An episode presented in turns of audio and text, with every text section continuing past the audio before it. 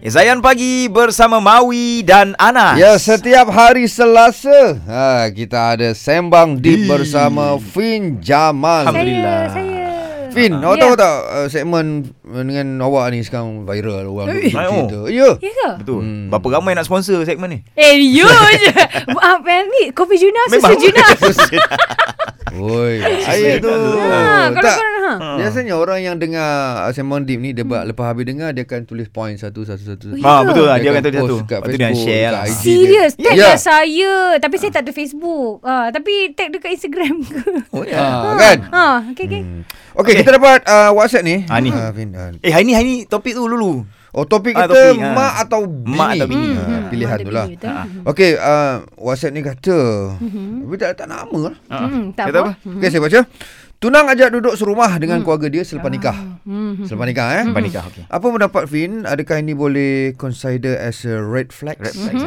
Atau saya boleh bagi ruang untuk suami masa untuk kukuhkan kewangan untuk cari rumah asing untuk kami bila dah berkahwin kelak. Jadi dia ni soal wanita lah ni.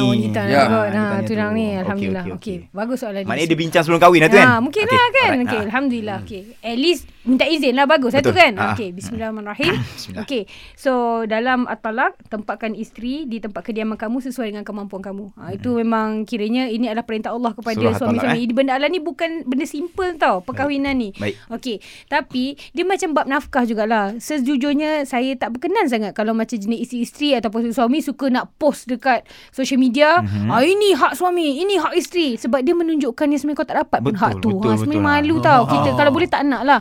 Kita menampak macam tu juga. So apa dia macam ni, dan lagi tu kalau katalah kita tak dapat nafkah tu, kawan kita pula sibuk, kau ni ini nafkah kau kena claim gini segala bagai. The thing is, nafkah dia dia memang katalah benda ni hak seorang isteri.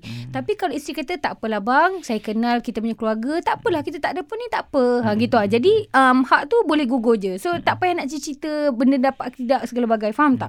So bercakap tentang nafkah rumah ni kan, dalam Islam dia konsepnya senang je. Memang hak isteri untuk dapat rumah. Wah, seram ni dengar ni. Okey, akan tetapi kita pun sebagai isteri kita tahu pasangan kita macam mana. Kalau kita suami kita cakap, "Saya tak mampu nak beli kau rumah. Kita cuma duit yang saya ada ni larat kalau kita menumpang duduk dengan mak je ni. Boleh ke tak boleh?" So, kita isteri pun boleh consider, boleh ke tak boleh. Kalau katalah nafkah tu dia patut dapat dan dia tak dapat dan dia rasa saya tak boleh nak consider benda lah ni. Contohlah dia memang anak jutawan, lepas tu bercinta pula dengan orang yang biasa-biasa. Lepas tu sedar rupanya dia tak boleh nak keep up macam hidup tu. So tak boleh lah, dan kita break off. Dan tak ada dosa pun sebenarnya, sebab itu adalah macam adalah hak kan.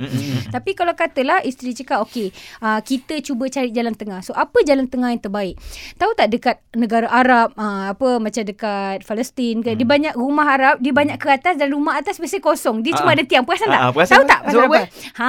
Dia sebenarnya culture untuk orang Arab adalah kalau katalah nanti dah ada anak-anak nak ada rumah, dia bina je terus. Dia bina. Maksudnya, kalau kita nak duduk serumah dengan mak bapak, macam mertua dengan menantu nak serumah, dia ada syarat dia. Maksudnya, bilik yang kita duduk ni bukan satu pintu.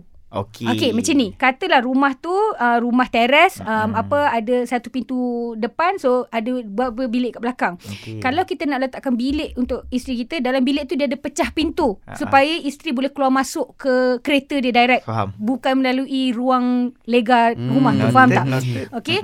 Kalau isteri kata tak apa, dan tak apalah. Segala benda ni kalau isteri kata tak apa. Okay, tapi ini adalah hak seorang isteri. Dia ada hak ruang dia, tempat mandi, benda basic. Macam tu. So, apa kalau suami tak boleh nak ikut yang tu dan isteri tak reda, dan korang istikharah lah. Gitu lah. So macam apa bila untuk soalan tadi kan, patut tak nak bagi ruang, itu terpulang pada awak. Cumanya segala apa yang wahai perempuan di luar sana, segala apa yang suami kita belum cukup nak bagi pada kita, kita diam. Bila kita cerita dengan orang yang tak faham agama, dia akan memandai bagi nasihat sebab kau apa laki kau tak bagus. Tak nak macam tu. Ataupun macam cerita dengan mak bapak kita pula. Lagi satu kan, orang fikirkan masalah keluarga kita, kita boleh cerita pada mak bapak kita. Dia macam ni tau, kepada semula, lelaki ke perempuan ke, kepada mak bapak sendiri atau adik-beradik sendiri, jangan cerita masalah. Sebab kita dengan pasangan kita gaduh hari ni, esok boleh baik. Kalau kita dah cerita dengan mak bapak kita, betul. Lepas tu nanti kita dah baik, dia dah still nampak menantu dia tu macam najis tu. Faham tak? So jangan kau cerita. So dan lagi tu, kalau kita dah cerita cerita, lepas tu tengok tiba-tiba dah baik. Sakit hati orang. Faham tak? So, apa-apa masalah dalam kelambu, diamkan. Kalau kau betul-betul tak nak, kau istikharah, kau jumpa mesyuarah, kau bincang macam mana, let go lah. Bincang elok-elok je. Benda boleh bincang elok. Betul lah. Okey, dan lagi tu, berhenti minta nasihat orang yang, sebab orang lain pun ada banyak masalah keluarga. Kadang-kadang, dia tak boleh settlekan masalah dia, dia nasihatkan apa dia nak kepada orang. Okay. Dia nak bercerai, betul dia galakkan kawan dia bercerai sekali. Memang ada macam tu lah. Betul-betul. Terbawa-bawa. Padahal masalah orang tu lain. Ya. Dia punya masalah ni pula dia ajak orang sekali. Sampai ada masalah ni saya pernah tengok. Dia dah ada masalah dengan pasangan dia. Dia tanya pula orang yang dah bercerai. Aku kalau... Ya, lepas tu cerita pasal mak mentua cakap, aku memang tak boleh mak mentua macam ni. Kau mak mentua kau. Aku okey je. Dia pun masuk dalam IG. You are strong woman. Tambah lagi ajak orang bercerai. Menantu tersakiti. Ya Rabbi. Okey, pendapat anda kita tunggu isteri ataupun mak. Dan kalau bagi isteri sebaliknya lah, suami ataupun mak bapa anda. Call 03-9549-5555. Boleh WhatsApp juga atau voice note di nombor Zain DG kita 016-917-5555. Terus stream Zain, destinasi nasyid anda.